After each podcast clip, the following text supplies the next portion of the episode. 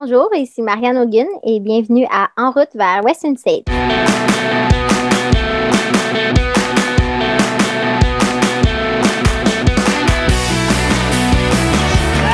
messieurs, votre gagnant du 110 Si tu commences à te sentir bien en courant un ultramarathon, fais-toi-en pas, ça va passer. grand champion du 125 km. C'est maintenant officiel, NAC vient d'ajouter deux nouvelles saveurs à sa gamme de bars Ultra Énergie, Mocha et Macchiato Caramel. En tant que grand grand fan de café et en tant que grand fan d'Ultra qui dure toute la nuit, je suis vraiment vraiment très content. Les bars continuent d'avoir un ratio de 4 pour 1 en termes de glucides versus protéines et la gang de NAC a décidé d'y ajouter 65 mg de caféine ou l'équivalent d'une shot d'espresso. Honnêtement, le goût est complètement fou, c'est le temps d'essayer ça maintenant. Va sur le nacbar.com, remplis ton panier et utilise le code promo pas sorti du bois pour avoir 15% lors de ton premier achat. P-A-S-S-O-R-T-I-D-U-B-O-I-S. Merci NAC et bon épisode. Ouais, ben, on n'est pas sorti du bois, hein? Bonjour tout le monde, bienvenue à ce 83e épisode de Pas sorti du bois, le deuxième de la semaine. Je vous l'avais promis quand j'ai reçu Suzanne à l'épisode 82 que, oh, l'épisode en route vers Western State, partie 2 avec Marianne allait suivre assez vite. Assez vite, euh, voilà, deux jours plus tard. Comment ça va, Marianne? Ça va super bien, merci toi. Ben, ça va super bien, merci d'être là euh, une fois de plus. Ben écoute, ça me fait plaisir. Ça va être un rendez-vous à chaque mois, je pense bien. Ben, je pense que ça va être notre rendez-vous du euh, mardi avec une bière du mardi. Ça va être parfait. Écoute, Une le bonne raison pour est- boire une bière. Exactement, une bonne raison pour boire une bière le mardi. Puis, euh, ben écoute, le premier épisode de ton En route vers Western State a vraiment marché beaucoup. C'était, je pense, la première fois ou peut-être la deuxième que je sortais un épisode vraiment plus court. Euh, puis j'ai reçu plein, plein, de réactions de Hey, c'est cool, on- maintenant on n'est plus obligé de se garder notre, euh, notre pas sorti du bois pour la longue du dimanche. On peut se squeezer ça dans une run euh, normale de midi de semaine. Fait que, écoute, je pense que ça a été bien reçu. Au-delà du temps, je pense que les gens trouvent ça super intéressant de t'entendre puis de te préparer pour cette course-là. Je sens que tu vas avoir, on est encore plusieurs mois d'avance, mais je pense que tu vas avoir bien des Québécois qui vont te supporter à distance. Parfait, ben j'ai hâte. J'ai hâte de courir la course, puis encore plus de savoir qu'il y a des gens qui vont me supporter là-dedans. Yes, écoute, on se préparait pour cet épisode-là. Comme on l'avait dit euh, au premier épisode de, cette série-là, on va aborder un thème par épisode. Le premier, bon, c'était un peu plus sur euh, ton Bandera puis sur ce qui allait te mener à, Western State. Là, on rentre dans le creux du sujet, le training. Puis euh, j'aimerais ça que tu, que tu me répètes ce que tu m'as écrit quand je t'ai dit, ah, prochaine épisode, on pourrait, on pourrait parler de training. Qu'est-ce que tu en penses? Et là, tu m'as répondu. Euh, écoute, je sais pas les mots exacts, mais je pense que je t'ai répondu que euh, je suis pas quelqu'un qui a un training super spécifique. J'ai une approche qui est, qui est très. J'aime utiliser le quote unquote broche à foin euh, par rapport au training, mais moi, ce qui est, ce qui est le plus important pour moi, c'est vraiment le plaisir avant tout. Euh, puis je pense que c'est un élément qui est super important là, le jour euh, J de la course. Puis euh, je pense que c'est quelque chose que moi, pour moi, qui est comme l'élément numéro un dans mon training. Fait que j'aimais mieux te le mentionner parce que c'est sûr que euh, pour si tu compares à d'autres athlètes là, qui ont qui ont un profil similaire par rapport à des- un golden ticket ou un- une trajectoire vers la Western State, c'est sûr que c'est un, un peu différent, disons. Ouais, mais je pense que c'est d'autant plus intéressant pour deux raisons. La première, parce que justement, ça se démarque peut-être de ce qu'on entend euh, des athlètes qui ont des golden tickets en ce moment. Combien en ce moment s'entraînent sur le plaisir comme étant euh, la, la- la- variable la plus importante? Je pense que tout bon athlète de trail a du plaisir, mais que ce soit moins d'entraînement, broche à foin. Je ne sais pas s'il y a bien des gens qui ont un golden ticket qui parlent de broche à foin parce qu'on assume qu'ils ont un accent. Fait que ça, c'est la première raison pourquoi je pense que c'est intéressant. La deuxième, ben, je pense que le commun des mortels euh, qui écoutent Pas sorti du bois, c'est principalement des mid-packers, des gens qui font ce sport-là pour le plaisir. Puis, euh, si tu étais une athlète euh, qui vit de ça à temps plein, puis que son sponsor l'envoie quatre mois de préparation spécifique sur le terrain de la Western State pour s'en imprégner au max, puis tu avais toutes ces variables-là qui pourraient être potentiellement vraiment hot, mais je pense que ça résonnerait peut-être moins auprès de l'audience. Les gens qui se préparent pour faire leur course, puis quand même bien qui s'inscrivent à l'Ultra Aricana, ils vont peut-être pas aller faire de spécifique sur place à Charlevoix pendant l'été. Euh, puis je pense que le broche à foin est une approche qu'on entend pas mal dans le trail de on fait du volume, on fait des types d'entraînement qu'on pense qui est bon, on fait du dénivelé, on se prépare pour la course, mais je pense que ça va rendre le truc intéressant. Puis d'autant plus euh, pertinent pour les gens qui écoutent. Fait que moi, je trouve que c'était une très bonne réponse. Puis on va bon. explorer ça veut dire quoi le broche à foin pour Marianne Hogan. Ouais, ouais. Donc là, tu es Euh, en plein hiver. Fait que là, je suppose que tu m'avais dit en fait au dernier épisode, bon, là, euh, le off-season peut commencer. Est-ce que tu t'amuses dans la neige? Est-ce que tu fais du splitboard en masse? Ouais, ouais. En fait, c'est ce qui est arrivé là, après la bandera. J'ai pris vraiment deux semaines quasiment complètement off euh, de course et de tout ça. Euh, j'ai fait beaucoup de snow au début, puis après ça, j'ai commencé à me lancer dans le split. Euh, et puis, tu sais, c'est des semaines où, tu sais, je courais plus au feeling, à savoir, tu sais, si j'ai une course qui me tente à faire, je vais la faire. Je suis allée dans l'Ouest, en fait, passer trois semaines chez ma sœur. J'ai un nouveau petit neveu là, qui a sept mois, donc c'est super important pour moi d'aller passer du temps avec ma famille. Donc, je suis allée passer du temps avec eux dans l'Ouest. Fait j'en ai profité pour faire du vélo, faire du splitboard, faire du yoga, euh, courir certainement. Là, j'ai même frappé une. euh, pour vous donner une idée, là, un peu ce que ça peut ressembler, là, c'est que j'ai frappé une semaine à 160 km. euh, mais c'est plus parce que j'étais sur l'île de Vancouver, puis il y avait des vraiment belles plages à explorer. Fait que j'ai pas pu m'empêcher. Mais l'idée, c'était plus de, de rentrer les sports qui me tentaient, dans les jours qui me tentaient. Puis c'était plus du, du training qui était vraiment lousse, sans penser à rien. Là. Euh, fait que c'est ça que j'ai fait depuis la bandera. Là, ça fait à peu près six semaines. Puis euh, et là, je reviens en fait tout juste d'un un voyage de quatre jours de splitboard en Gaspésie. Puis la neige était super belle. Puis on a fait des très, très longues journées dans la neige. Puis euh, c'était magnifique. Là. Fait que c'est- du training qui en vaut la peine, mais c'est du training aussi qui, qui, qui fait du bien pour, pour la tête et le cœur. Ben oui, puis je suppose que même si on le regarde d'un point de vue purement entraînement, des longues journées, que ce soit, peu importe l'intensité, puis si c'est avec des pauses, puis que ce soit pas structuré, ça reste que c'est une longue journée sur ses jambes. C'est de quoi qu'on entend beaucoup en, en trail. Moi, ça me fascinait quand j'ai commencé, puis j'entendais ça, du temps sur ses jambes. Un- une mauvaise journée où tu es supposé faire un entraînement de vitesse ou peu importe, où tu voulais te pousser, puis que ça va pas, ben de transformer ça en sortie euh, tu sais, bien easy, zone 1, puis de te promener dans les sentiers, puis en profiter, peut être payant en trail versus peut-être d'autres sports plus d'intensité parce que du temps sur ses jambes, c'est du temps sur ses jambes, puis c'est tout le temps des meilleures, c'est toujours les meilleures journées parce que tu as du fun, tu aucun, euh, aucun, tu regardes pas ta montre, puis tu regardes pas tes stats, tu es juste pour avoir du fun, euh, soit seul, soit en groupe, mais c'est du temps sur ses jambes pareil, une grosse fin de semaine dans poudreuse. là. Ouais, ouais, ouais. Moi, j'appelle ça du temps sur les pattes, là, puis j'adore ça. C'est mon meilleur temps passé, là, du temps sur les pattes. Puis, euh, euh, non, moi, je suis, je suis, je suis une très, très grande. euh, euh, en fait, je supporte beaucoup le, juste le temps sur les pattes, là, peu importe la vitesse. Moi, la zone 1, je la connais très, très bien. Puis, je passe la plupart de mon training en zone 1. Euh, puis, c'est un peu ce qui se passe dans ces journées-là. Là, c'est des journées qui, que tu, bouges toute la journée, tu es dehors, tu es sur tes pattes, mais il n'y a pas nécessairement d'intensité ou rien de tout ça. Là, fait que c'est sûr que que, ça fait beaucoup de bien. Puis la plupart de mon training se fait euh, dans cette zone-là, puis euh, euh, juste en mode exploratrice, puis aventure là, dans, dans la forêt. Puis est-ce que c'est un peu aussi un genre de off-season? Parce que tu as enchaîné quand même, as un gros automne au moment où souvent les coureurs, les coureuses de trail tombent en off-season. C'est le moment où tu te fais dans tes gros entraînements pour Cape Town, puis après ça, rapidement, tu es Bandera. Est-ce que est-ce que tu appliques cette règle-là de la off-season ou en ce moment, c'est juste parce que ça donne que c'est là qu'on arrête de compter et qu'on a du fun? Non, j'ai vraiment, sais, j'ai vraiment essayé d'appliquer la, règle off-season le plus possible. Euh, après la bandera, j'ai vraiment pris une semaine off complet. Euh, je suis revenue tranquillement. Puis, tu sais, euh, pour moi, la off-season, c'est juste de pas nécessairement toujours penser à la course à pied. Tu sais, moi, je suis quelqu'un qui est très intense puis qui adore faire ce que je fais.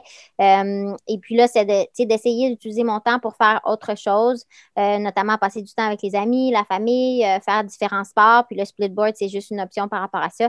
Fait que c'est sûr que moi, je me suis, je, me suis pris vraiment comme deux à quatre semaines de off-season complet. Euh, et puis après ça, là, c'est des semaines où je, je recommence à être beaucoup plus active, mais euh, en utilisant des sports différents, puis sans être dans le trop, trop le spécifique, là, parce que c'est pas le moment pour faire ça. Euh, puis je pense que c'est super important aussi pour, pour ton mental de donner une petite pause, puis euh, de passer à autre chose, parce que quand le moment va venir, pour moi, de refocuser, il faut que j'ai l'énergie, puis il faut que j'ai le goût. Puis c'est vraiment ça qui est important pour moi. Puis quand je parle de plaisir, pour moi, c'est synonyme d'avoir le goût d'aller dehors, puis courir, puis de passer des heures sur mes pattes. Euh, puis je pense que, tu sais, euh, prendre un off-season, ça, fait le plein de batterie. Puis euh, euh, je pense que c'est nécessaire pour tout le monde. Puis c'est nécessaire aussi pour tout ce qui est prévention de blessures. Là. Euh, C'est sûr que je ne suis pas à l'abri de tout ça. Euh, J'en suis très consciente. Puis c'est quelque chose à, la- à laquelle je pense très définitivement. Intéressant. Est-ce que tu es suivi par quelqu'un en termes d'entraînement, en termes de, de cross-training, en termes de préparation physique ou c'est vraiment 100% coach Marianne? Non, c'est 100% coach Marianne. Euh, puis c'est, mais je dis ça, mais c'est sûr que je vais chercher beaucoup d'appui de, mes amis qui sont plus proches. Là. Euh, j'ai beaucoup de gens qui, sont proches de moi qui savent là, que, en fait, moi, le problème avec moi, c'est plutôt que j'ai tendance à en faire beaucoup trop. Euh, et puis, tu sais, j'ai des bons amis qui, des fois, vont, ils vont m'appeler puis ils vont me dire Ouais, là, je pense que c'est un peu trop. Puis, puis tu sais, c'est ce que j'ai besoin d'entendre. mais la, seule chose que je vais dire pour le, pour juste expliquer un peu pourquoi ma décision par rapport à ça.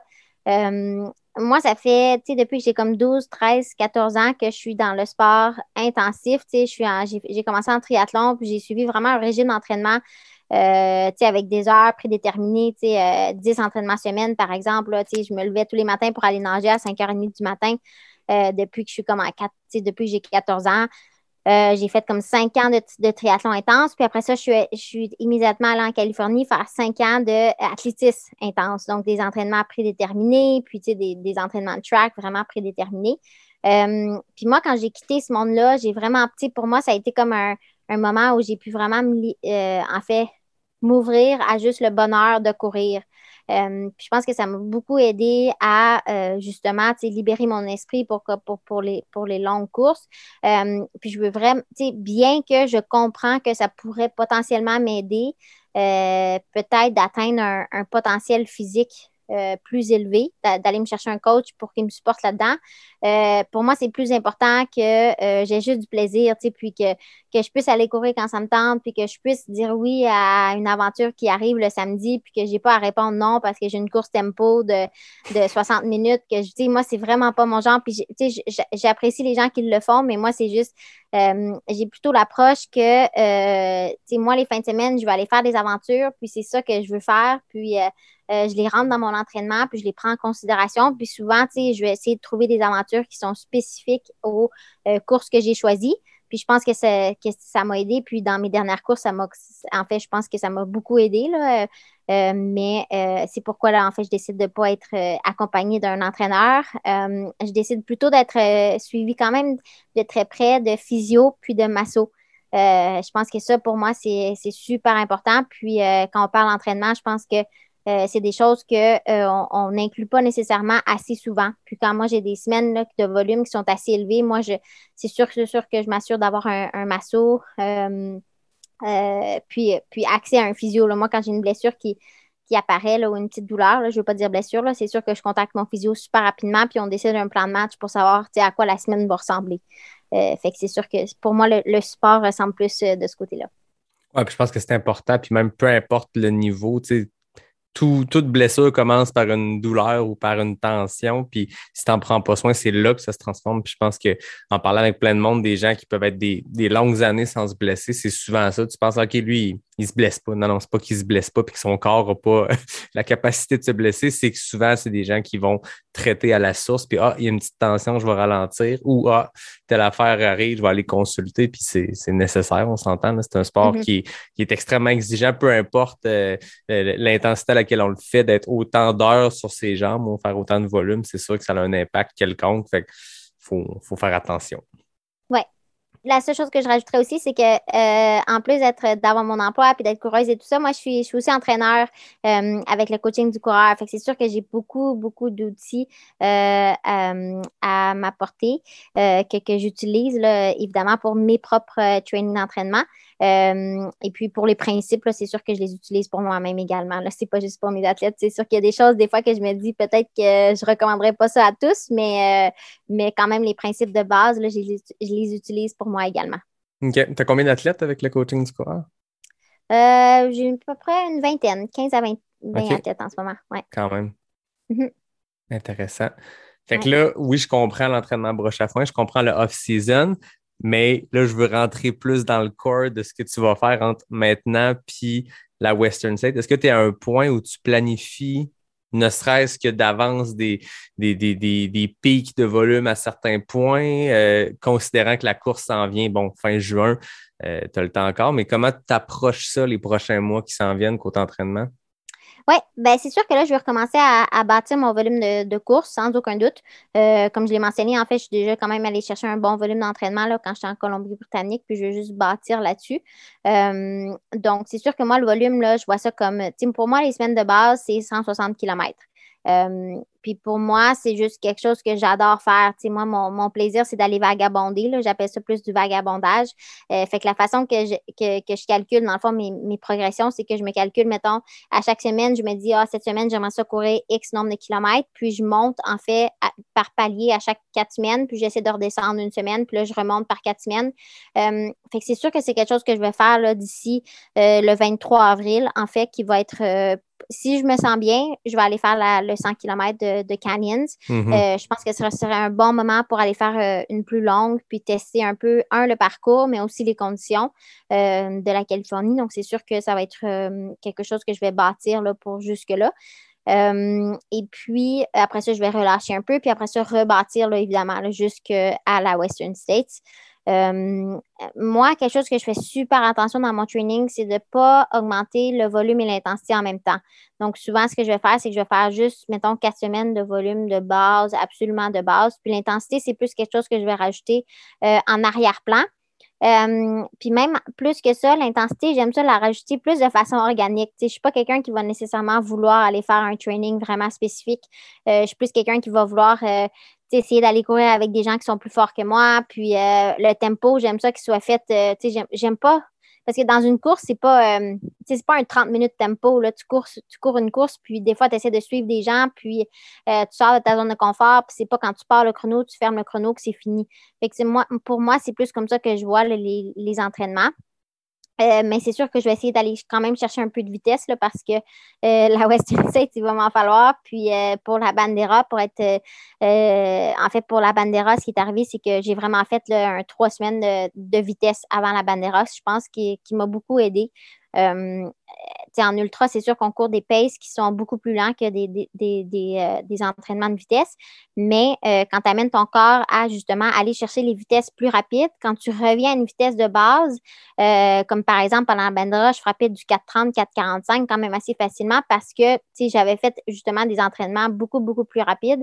fait que ça faisait en sorte que mon corps ait trouvé ça quasiment plus facile de revenir puis juste courir un, un pace de base. Fait que c'est sûr que je vais vouloir aller chercher ça. Euh, mais euh, c'est plus quelque chose que je vais essayer d'aller chercher là, à travers les entraînements euh, un peu.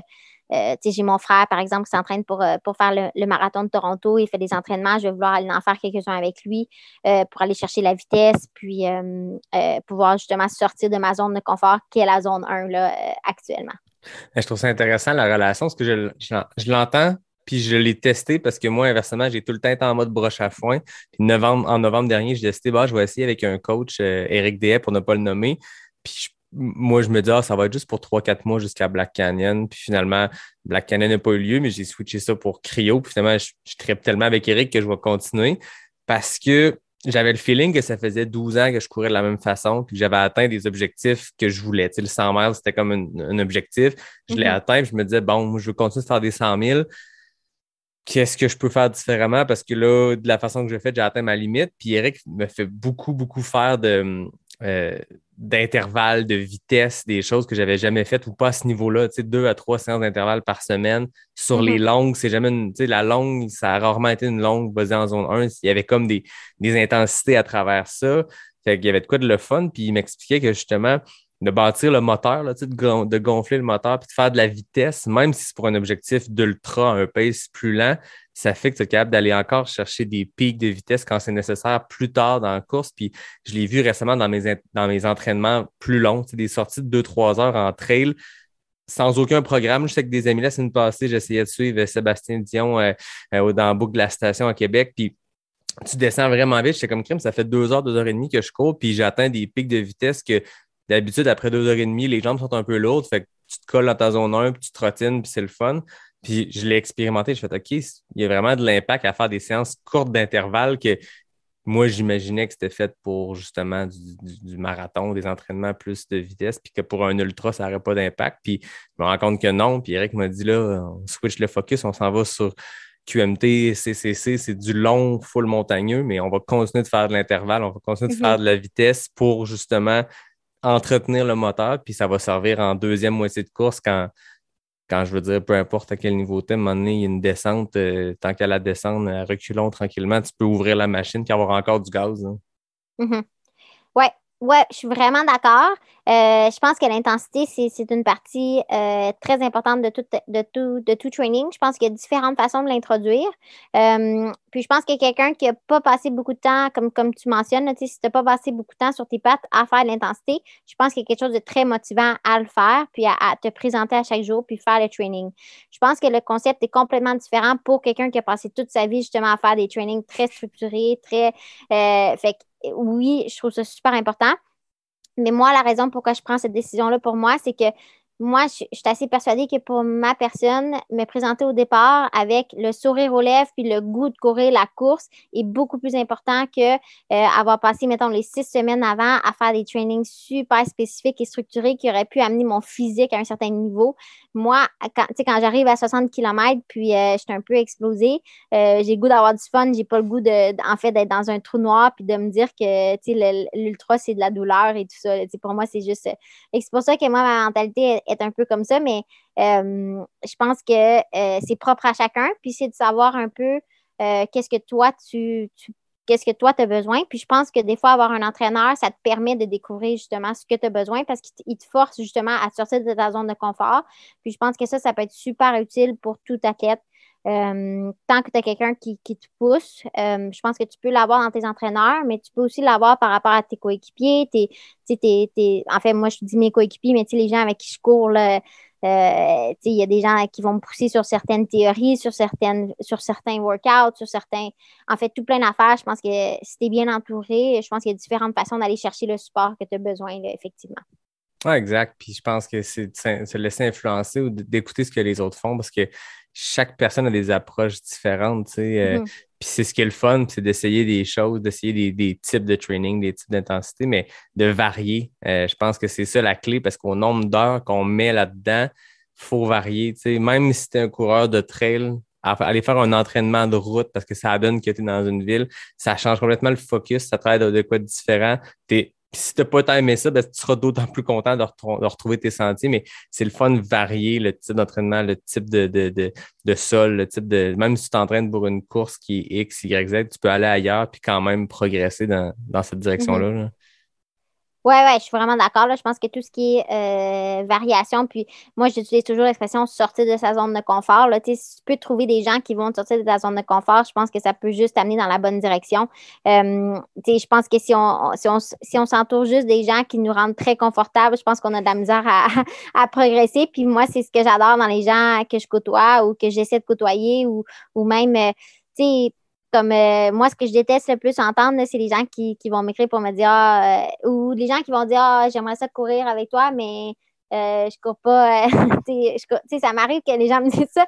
Puis moi, dans ma tête, je me dis OK, t'as aucune idée à quel point je cours lent. Là, des fois, je, veux dire, c'est sûr, c'est sûr que je cours plus lent que, n'importe qui, qui qui, va, qui va faire un jog. Je suis juste euh, j'aime ça, en fait, euh, utiliser toute approche pour juste courir. Puis, je pense que dans l'ultra, c'est super important parce que tu passes justement beaucoup, beaucoup de temps à courir. Puis, euh, toutes les approches sont bonnes, dans le fond, pour arriver à l'arrivée.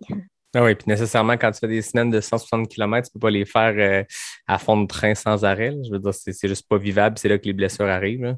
Oui, absolument. Moi, c'est ça, je l'ai appris quand même assez rapidement dans ma carrière, euh, je veux dire, en cours en cours dans ma carrière sportive. Si je jumelle le, le, volume et l'intensité, pour moi, ça ne fonctionne vraiment pas. Euh, puis souvent, ce que je fais, c'est que je suis stratégique. si je sais qu'il euh, y a une semaine qui va être beaucoup plus occupée au niveau soit social ou, à mon travail ou quoi que ce soit, puis je sais que mon temps va être plus limité, puis j'aurai pas autant de temps pour vagabonder, ben, j'utilise cette semaine-là pour faire l'intensité. Puis ça marche super bien pour moi parce que ça, ça me relaxe aussi à savoir que j'utilise mon temps de façon très efficace.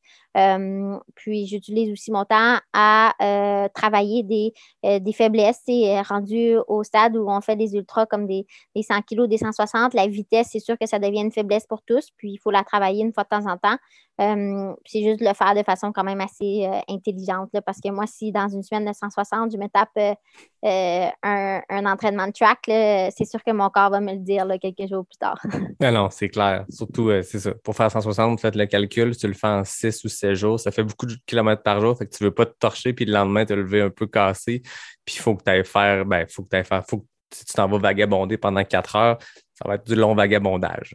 Ouais, ouais mais j'aime ça. Je suis vagabonder pendant 4 heures, c'est dans mes activités préférées. C'est le fun. C'est le fun de partir pas d'objectif, tu sais, puis juste, tu sais, trouver des sentiers. Puis moi, je me rappelle à un moment donné, j'ai déménagé l'été passé ici, puis à un moment donné, je partais dans un sentier, puis c'était un réseau de sentiers comme interminable. Il y, a, juste ça, des sentiers.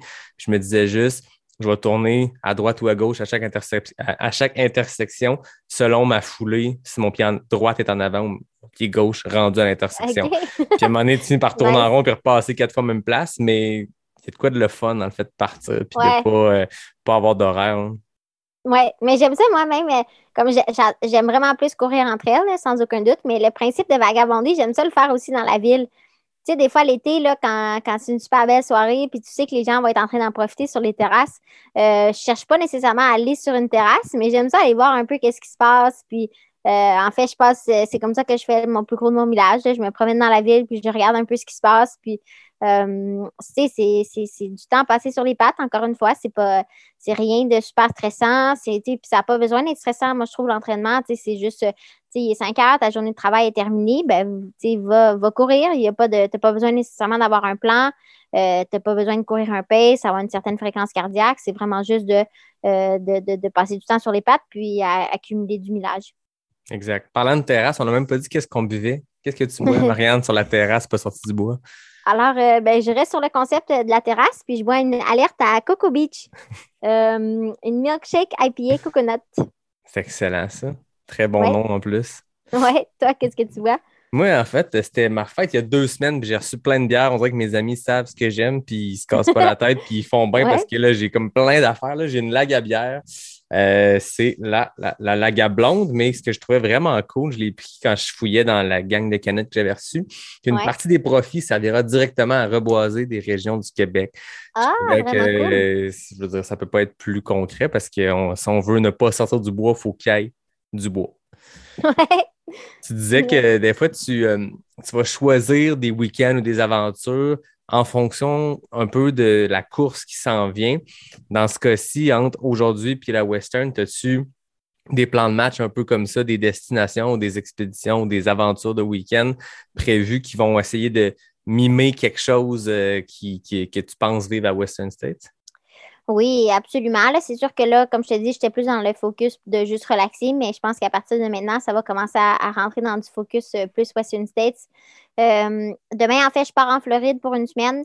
Euh, je sais qu'il est très tôt pour s'acclimater, mais euh, je pense qu'il n'est jamais trop tôt. Là, donc, je vais aller passer un peu de temps euh, au soleil, voir un peu comment je réagis par rapport à tout ça. Puis ça va faire du bien aussi de juste pouvoir courir sur de l'asphalte clair.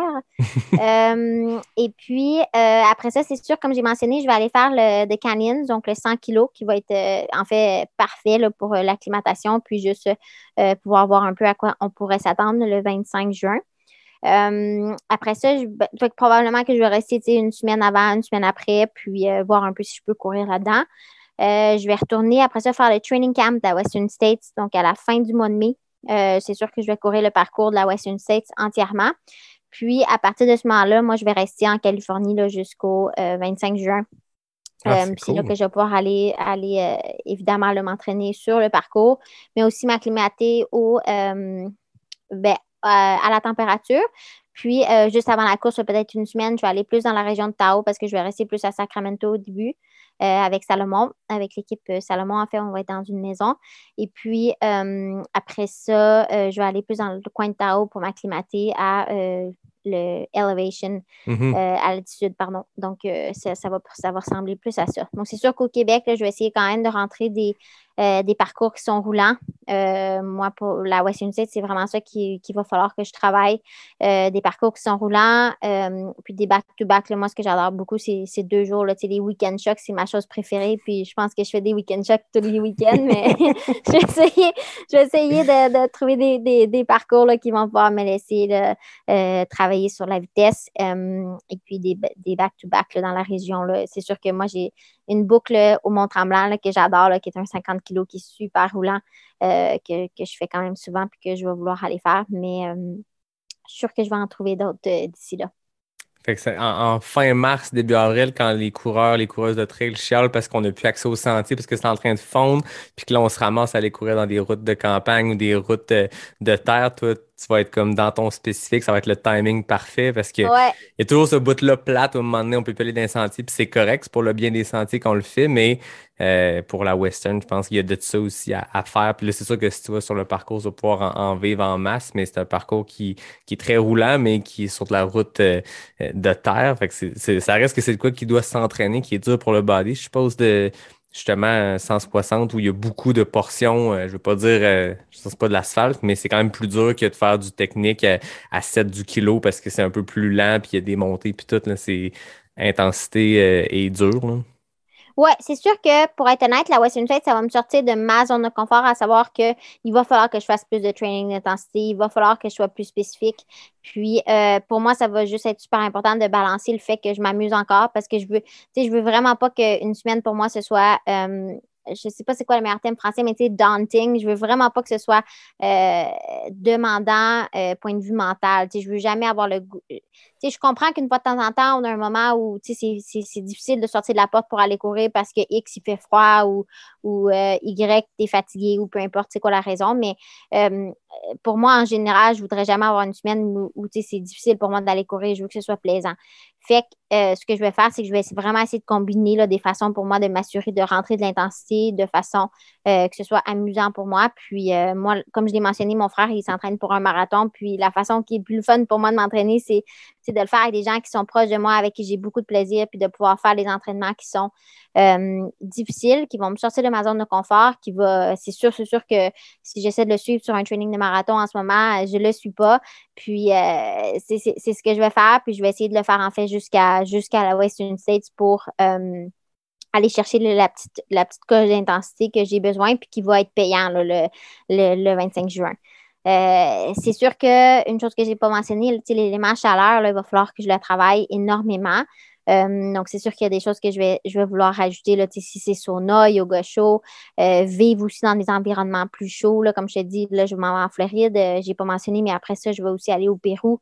donc, je vais sortir un peu de l'environnement d'hiver, puis, puis commencer à m'acclimater à tout ce qui est plus altitude, chaleur et tout ça. Puis, je pense que ça va, ça va m'aider le 25 juin. Puis, je pense que c'est quelque chose que tout le monde devrait faire. si tu sais que tu vas aller faire une course puis qu'il va faire froid, il faudrait, il faudrait essayer trouver l'entraînement euh, qui est conséquent. Puis vice-versa, si tu vas dans un environnement chaud, et c'est super important de t'acclimater euh, avant la course. Puis si c'est pas possible pour, pour monsieur, madame, tout le monde, il y a des façons quand même de le faire, les, entraînements dans le sauna ou, ou euh, de façon plus plaisante. moi, je pense que le yoga chaud, c'est quand même une belle alternative. Je pense que moi, ça va être ce que je vais choisir parce que m'asseoir puis être toute seule avec ma tête pleine de pensées dans un sauna pendant 20 minutes, je pense que j'ai de la misère.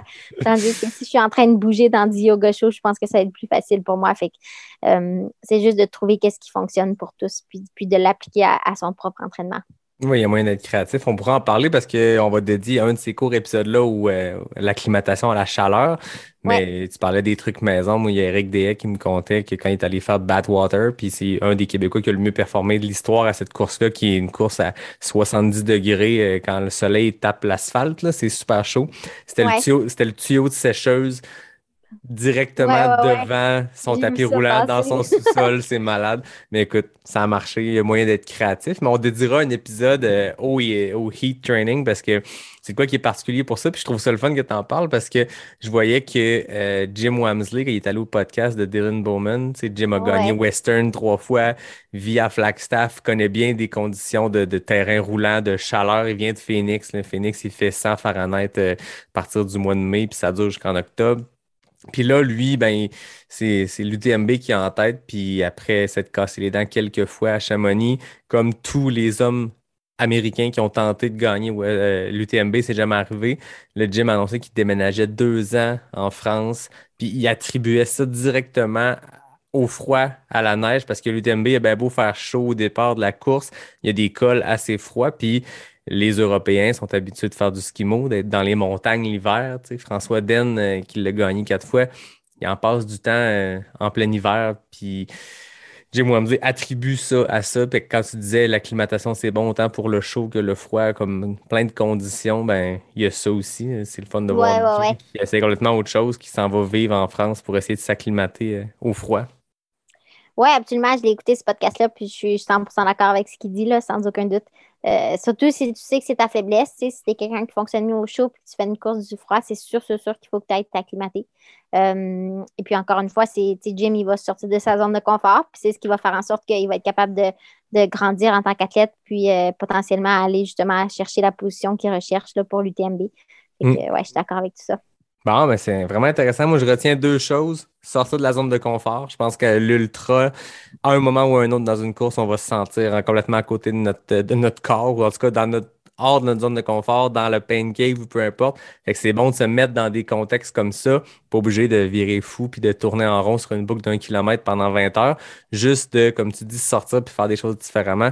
Fait que ça, c'est noté sortir de sa zone de confort. Puis l'autre affaire, ben, avoir du fun. Je pense que c'est la base là-dedans. Puis on, on l'entend souvent, un ultra, ça joue euh, dans la tête, puis c'est mental, puis c'est mental, mais c'est directement relié au plaisir aussi.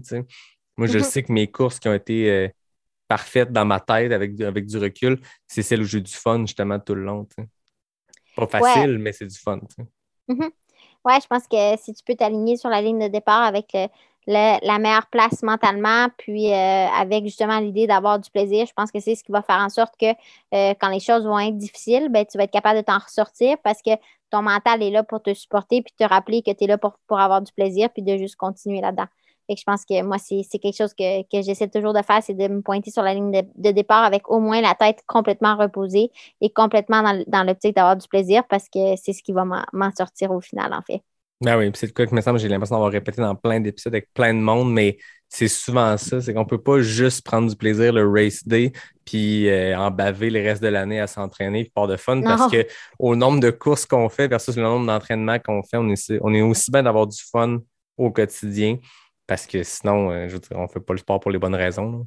Non, absolument pas. Moi, je pense que mes années de blessure m'ont rappelé exactement ça. C'est que le quotidien est super important pour moi, beaucoup, beaucoup plus en fait que les courses. Euh, juste le fait de pouvoir justement aller bouger, vagabonder, courir, euh, euh, profiter de la nature, je pense que c'est pris pour acquis des fois. Hum, vagabonder, j'aime ça. Fait que tout le monde, sortez de la zone de confort, plaisir, puis allez vagabonder. Merci, Marianne. C'était super intéressant, ce chapitre 2 de ton En route vers Western State. Super intéressant de plonger dans comment ça va se passer l'entraînement pour toi dans les, dans les prochains mois. Puis on va se reparler bientôt pour un épisode sur l'acclimatation à la chaleur. Je pense qu'on pourra parler même de l'acclimatation au sens large pour que tout le monde puisse s'y retrouver quand on se prépare pour une course, des fois d'aller euh, mimer, de recréer quelque chose qui peut se passer, que ce soit de la chaleur extrême, du froid, de la neige, du vent de face, des racines.